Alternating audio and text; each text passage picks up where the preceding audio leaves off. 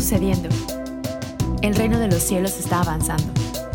La cultura está siendo transformada y creemos que tú eres parte de este cambio. Esto es Catálisis. Bienvenidos a la última parte de esta serie de sanidad. Eh, hemos venido hablando con como, no sé, con todas estas cosas que a lo mejor no son tan fáciles de comunicar, pero como lo hemos venido diciendo, valen la pena, ¿no? Que a lo mejor no tenemos todas las respuestas, pero sí queremos darles lo que nosotros hemos vivido y algunas bases para que lo empiecen a hacer. Y, bueno, en este último capítulo queremos hablar un poco más de conclusiones y preguntas que nos han llegado. No sé qué piensas, Sam. Sí, he estado pensando en esto, que en realidad, o sea, mi, trayecto en esto, o sea, mi, mi el empezar a vivir en, en esta realidad, no empieza hasta que realmente tomo el riesgo. O sea, muchas de esas cosas en nuestra cabeza no tienen sentido o son, o son este, teoría y no tienes todas las respuestas, pero en realidad que lo que no sabes o no acabas de entender no te detenga de tomar un riesgo. ¿no? Porque en realidad Dios tiene tanta gracia para nosotros en esto que no necesita que tengamos todas las respuestas perfectas. Él está dispuesto a moverse con, en, lo que entendemos, o sea, cada vez se hace más claro esto en nuestra vida y se cimienta mucho más, ¿no? Entonces, otra vez, este, si no lo has hecho, te, te, te animo, ¿no? Y que hay mucha gente, ¿no? Como que, que, en vez de probarlo, se pone a argumentar por qué no se puede, ¿no? Por qué es lo que estaban diciendo. Entonces, si, si a lo mejor en tu mente ahorita está volando y por qué no se puede y todo esto y lo que hacen eso y criticar y a lo mejor partió de tu experiencia, a lo mejor partió de algo que estás viviendo ahorita, pero te, quiero decir, si, si no lo has intentado, mejor inténtalo y, y, sabes, creo que no es una regla, pero yo lo he visto, ¿no? Creo que a veces con las personas que menos piensan o que más en contra están de eso, a lo mejor lo intentan y es como de, pasa algo, ¿no? Porque creo que es una forma de Dios de decir como, mira, sí lo puedo hacer y aparte te puedo usar a ti, ¿no?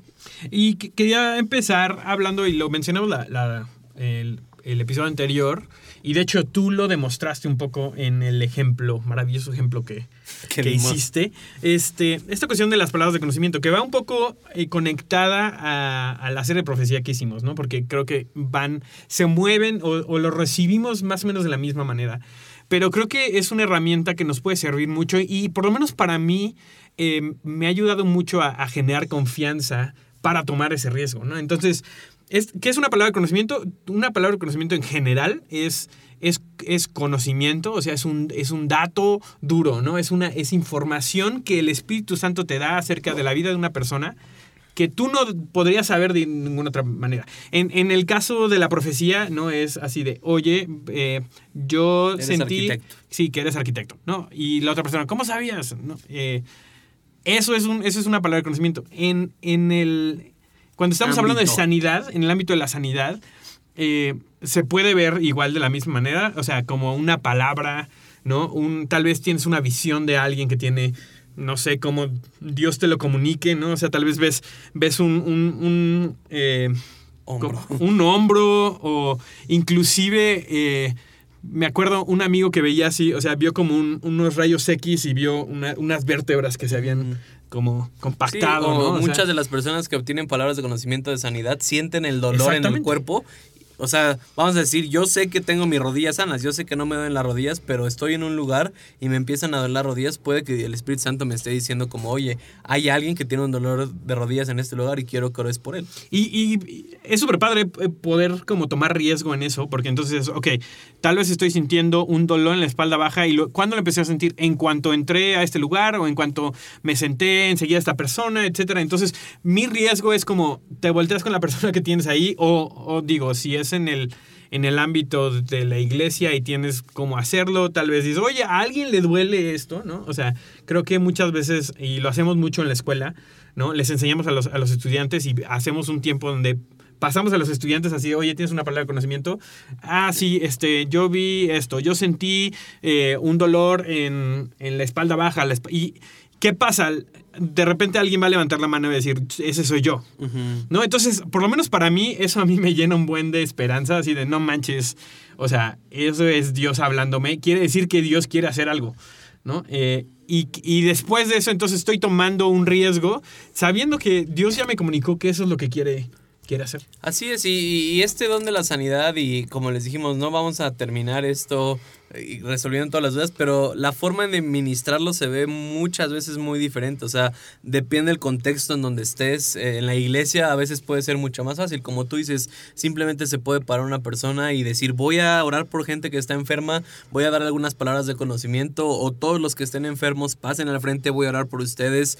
Y también cuando estamos en la calle se puede ver diferente, se puede ver como tú orando por la gente que las ves y sabes que están mal. O sea, el punto de esto es colaborar con el Espíritu Santo. O sea, hay, probablemente hay muchas formas que a lo mejor el Espíritu Santo te va a decir o que a ti se te ocurran, pero el punto es empezar a tomar riesgos y empezarnos a mover en este don, sabiendo que Dios quiere sanar, sabiendo que hemos sido empoderados y que tenemos la autoridad para hacerlo y que nada va a pasar hasta que le pase, o en otras palabras, hasta que tomes el riesgo, ¿no?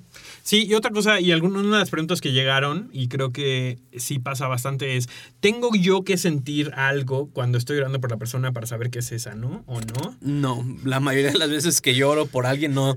O sea, y, y es que la Biblia lo dice, por ejemplo, cuando Jesús o la mujer con el flujo de sangre es sanada, Jesús dice, sentí poder salir, Salir de, de mí, mí. ¿no? Entonces, a veces pensamos que tenemos que ser como Jesús y así como de, oh, siento poder saliendo Sí, de sí, mí, sí. llénate de sanidad. No, la mayoría de las veces que yo he visto gente siendo sanada por medio de mi oración, yo no sentí nada y, y por eso cuando se sana es como más impresionante porque no sentí nada. Pero tampoco está mal si sí sientes algo. Ajá, que tú sientes algo o que la persona sienta algo, ¿no? También lo mencionamos Así es. en el episodio pasado, a veces, a veces la persona no siente nada y de todas maneras se sana.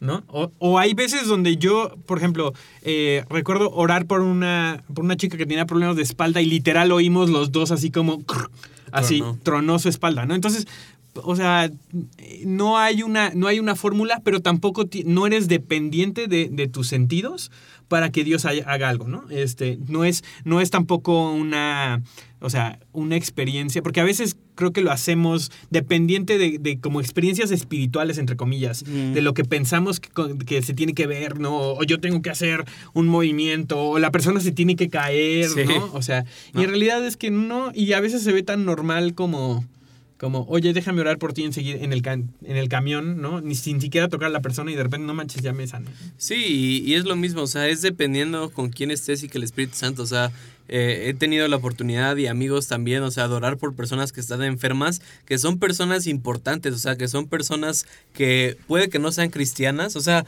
y, y creo que eso también nos debe de dar como una idea de, de, de a dónde nos puede llevar este don. Y ahorita vamos a hablar acerca de la identidad que no está en tu don, sino en quién eres, pero, o sea, eh, por ejemplo, esta semana eh, invitaron a mi papá a orar por una persona muy importante en la ciudad donde vivimos, que mucha gente lo conoce, no es cristiano, pero sabe quién es mi papá y, y obviamente cuando está, tiene cáncer, tenía, tiene No. cáncer y, y obviamente cuando estás en esa situación, la gente está esperando, ¿no? O sea, la gente tiene necesidad, la, la gente tiene esperanza y, y mi papá fue a orar por, ca- por esta persona eh, y esta persona eh, es un hombre de negocios tiene mucho dinero y juntó a toda su familia y mi papá oró por su sanidad eh, y, y este me, me contó que este señor empezó a llorar y, y después, o sea, pues su familia obviamente no estaban ahí porque le dijeron que iban a orar por su papá, sino porque su papá les dijo, aquí los quiero. Después de que oró por, eh, o sea, y obviamente en una enfermedad como el cáncer, en ese momento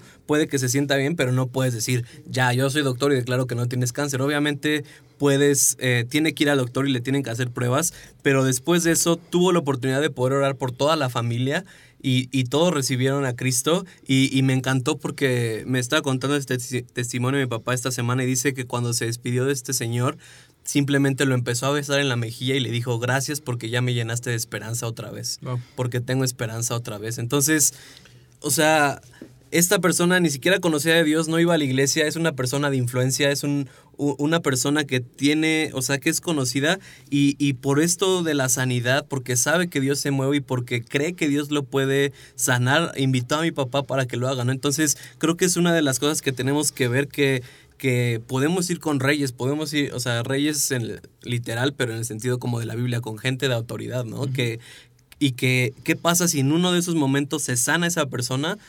¿Cómo, ¿cómo te mueve eso? ¿Cómo pone a Dios en la gloria en ese momento? Sí, y creo que lo mencionamos en el episodio pasado también, pero creo que es súper importante que no se nos olvide, sobre todo cuando estamos empezando a, a, tomar riesgos y tenemos esa, esa ansia de ver que se sane la gente, lo cual yo he estado ahí y o sea, y creo que es increíble y se vale correr tras eso, ¿no? O sea, se, se, vale tener una pasión por ver a la gente sanar. Eso es completamente legal, creo yo. Sí. Este, pero que no se nos olvide que nuestra, nuestra principal razón de estar ahí es comunicar el amor del Padre hacia la gente. ¿No? Es, es fácil, aparte, sobre todo cuando tal vez no estamos viendo los resultados que queremos, olvidarnos del amor. ¿No? Y entonces no ves que alguien se sane, ok, perfecto, entonces pues ni modo, voy a orar por alguien más, ¿no? Este, y digo, yo he estado ahí, ¿no? O sea, que a veces es chin, o sea, ¿por qué está orando por esa persona? ¿Realmente porque quiero que experimente el amor de Dios o porque yo me quiero llevar ese testimonio? Así ¿no? es. Y, y, siempre tenemos, no importa qué pase, y creemos, otra vez creemos, si el 100% de las veces que, que vamos a entrar y que estamos esperando ver algo, estamos esperando que Dios se mueva, ¿no? Pero inclusive cuando no se ve como yo lo estoy esperando, eso no quiere decir que no hay una no hay una oportunidad para que esa persona encuentre el amor de Dios. Así y, es. Y lo experimente. Y también del otro lado de la moneda, puede que Dios te puede usar en sanidad y, y yo lo he visto, ¿no? Y, y, quiero que vea nuestro corazón, o sea, no queremos juzgar, no queremos, pero, o sea, he estado en reuniones o con, con gente que se mueve en la sanidad y a veces o sea, es algo que preguntas que yo me hago, ¿no? O sea, yo no, yo no soy quien para juzgar cómo Dios se mueve en una persona y esa persona ya va a tener que rendir cuentas, ¿no? Pero a veces yo he visto personas que se mueven en la sanidad y, y, saben que Dios los usa y saben que ya tienen muchos testimonios y a veces, o sea, ni siquiera tienen esa atención con la gente, ¿no? Ni siquiera los aman y simplemente es como, da, sí, recibe y pum, y los empujan y, y, y cosas así. Y es como de, ok, o sea, y, vuelvo a lo mismo, y eso es una tensión y una línea muy delgada, pero, pero el punto que quiero hacer es, aun si Dios te empieza a usar en sanidad o aun si tú empiezas a ver ese don, nunca te olvides de que estás ahí principalmente por amar a la gente. Y no, y, que tampoco es, Dios no está viendo nuestros resultados en la sanidad para darnos valor o amarnos. Llevas 20 en toda tu vida. Exactamente, exacto. Y, y, la verdad es que no, no los son, son incontables mis testimonios, porque literal no los cuento, ¿no? O sea, o sea no, que sean muchos. Sí, no por eso, o sea, porque no, no se trata de eso, ¿no? Se trata de que estoy yo tratando de ser el hijo que, que Dios eh, me permite ser. ¿No? Yo, es otra cosa, o sea, Jesús pagó por esto. Jesús pagó por esto y por eso es importante el poder tomar riesgos, porque es algo por lo que Jesús pagó. ¿no? O sea, es algo por lo que Jesús dio su vida. ¿No? Entonces espero que nosotros estemos aprovechando todo lo que Dios nos entregó a través de Jesús, ¿no? Y, y parte de eso es la sanidad, o sea, no nada más el que leamos la Biblia, no nada más el que, el que tomemos buenas decisiones, sino que realmente nos movamos en esto porque estaba dentro de su sacrificio hacia nosotros. Claro. Y, y o sea, y nuestra identidad no es lo sobrenatural, nuestra identidad es que somos hijos. Y todos conocemos este versículo que ya ni siquiera sé en qué contexto se usa, pero en Mateo, ¿no? Donde dice que en ese día vendrán y le dirán, Dios, pero hicimos señales y milagros y sanamos gente en tu nombre. Y Dios les dice como, sí, pero nunca los conocí, ¿no? Entonces tenemos que siempre estar conscientes de que nuestro corazón esté en conocer a Dios y ser conocidos por Él y que nuestra identidad no está en lo sobrenatural, no está en, la, no está en lo que podemos hacer, en lo que podemos demostrar, ¿no? Y que creo que como hablando, o sea, como nosotros ministros o personas que están en la iglesia, siempre tenemos, yo siempre tengo que estar midiendo mi corazón de que mi identidad no esté en lo que hago ni en mi ministerio, sino esté en Dios. Sí, y, y creo que hablabas un poco de, de qué es lo, o sea, qué sigue o qué, cómo se puede ver esto, ¿no? O sea, y yo quiero por un segundo que, que nos podamos imaginar una, una realidad en donde hay un montón de gente allá afuera, afuera en tu ciudad, afuera en tu, en tu colonia, en tu iglesia, que, que, sabe que son hijos, que sabe que Dios pagó por todo esto y que tiene las manos, como decimos, las manos cargadas de sanidad y que pueden salir a expresar el amor de Dios en donde quiera que están, ¿no? Entonces, un abogado, un doctor mismo, ¿no? Eh, eh, un, o sea, un artista, un actor, un cantante, un músico, una maestra, tiene la capacidad de expresar el amor de Dios a través de esto. ¿Y qué pasaría si realmente todos empezamos a tomar riesgo en esto? ¿no? Y, y esto, la razón de catálisis, ¿no? la razón por la que empezamos este podcast es porque creemos en esta realidad, creemos que esa es una invitación que tenemos de parte de Dios para vivir así, ¿no? Así es, hay un futuro con una iglesia gloriosa de Jesucristo donde se mueve en esto, que, que creo que es de lo que hablábamos el episodio pasado, ¿no? Que esto es un mandato, o sea, no, e, este es el, o sea, yo me lo imagino así y, y no es bíblico, no como quieran llamarlo, pero creo que el sueño de Jesús es ver a sus hijos, ver a sus seguidores, a sus discípulos moviéndose como Él se movía amando como él amaba. Y, y, yo realmente me emociona el saber, porque, o sea, yo sé que sé que va a pasar. ¿Cuánto tiempo va a tardar? No lo sé, pero sé que eventualmente vamos a ver una iglesia gloriosa que se mueve en los dones, que se mueve en lo sobrenatural y que su identidad está basada en ser hijos y no en lo que hacen. Y, y estamos en este proceso, ¿no? A veces no parece que esté cercano, a veces parece que nos estamos alejando de esa realidad en vez de acercarnos, pero como decías ahorita, catálisis y lo que nosotros estamos haciendo es como nuestra pequeña semillita para decir como, oigan, se puede, oigan, vamos a hacerlo. Sabes, esto es algo en lo que también tenemos que ser intencionales. O sea, no nada más va a pasar porque ya escuchamos un podcast. No, tu vida no va a ser tan, o sea, no va a ser perfecta para que podamos hacerlo. Tienes que hacer espacio para que esto pase.